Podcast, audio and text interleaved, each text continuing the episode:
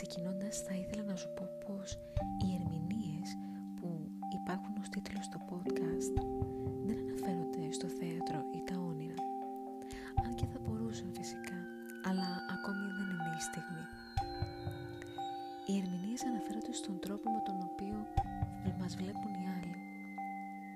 Σου έχει συμβεί ποτέ να σε ερμηνεύσουν; Σε μένα συμβαίνει εξακολουθητικά και ομολογώ πως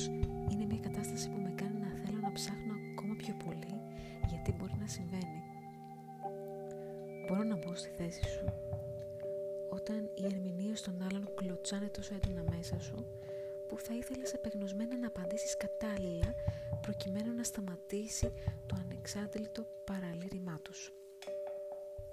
Αναρωτιέμαι, είναι δυνατόν να γνωρίζει καλύτερα ο άλλος ή οι άλλοι τους λόγους για τους οποίους εσύ δεν είσαι καλά σήμερα; Προσωπικά έχω δώσει αμέτρητες ευκαιρίες σε ανθρώπους με το να μην απαντάω όταν ακούω ερμηνείες για εμένα, αλλά και το πώς αισθάνομαι.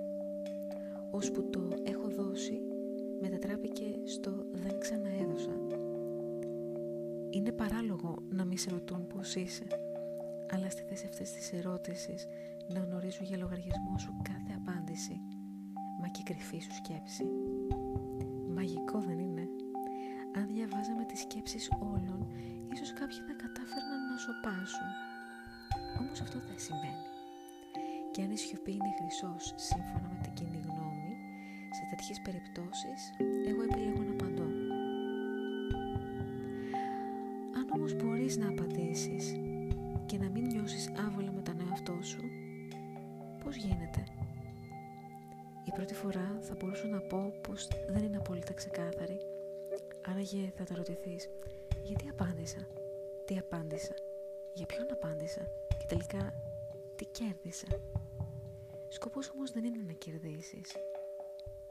Σκοπός είναι να οριοθετηθείς απέναντι σε κάθε ερμηνεία η οποία δεν σου ταιριάζει.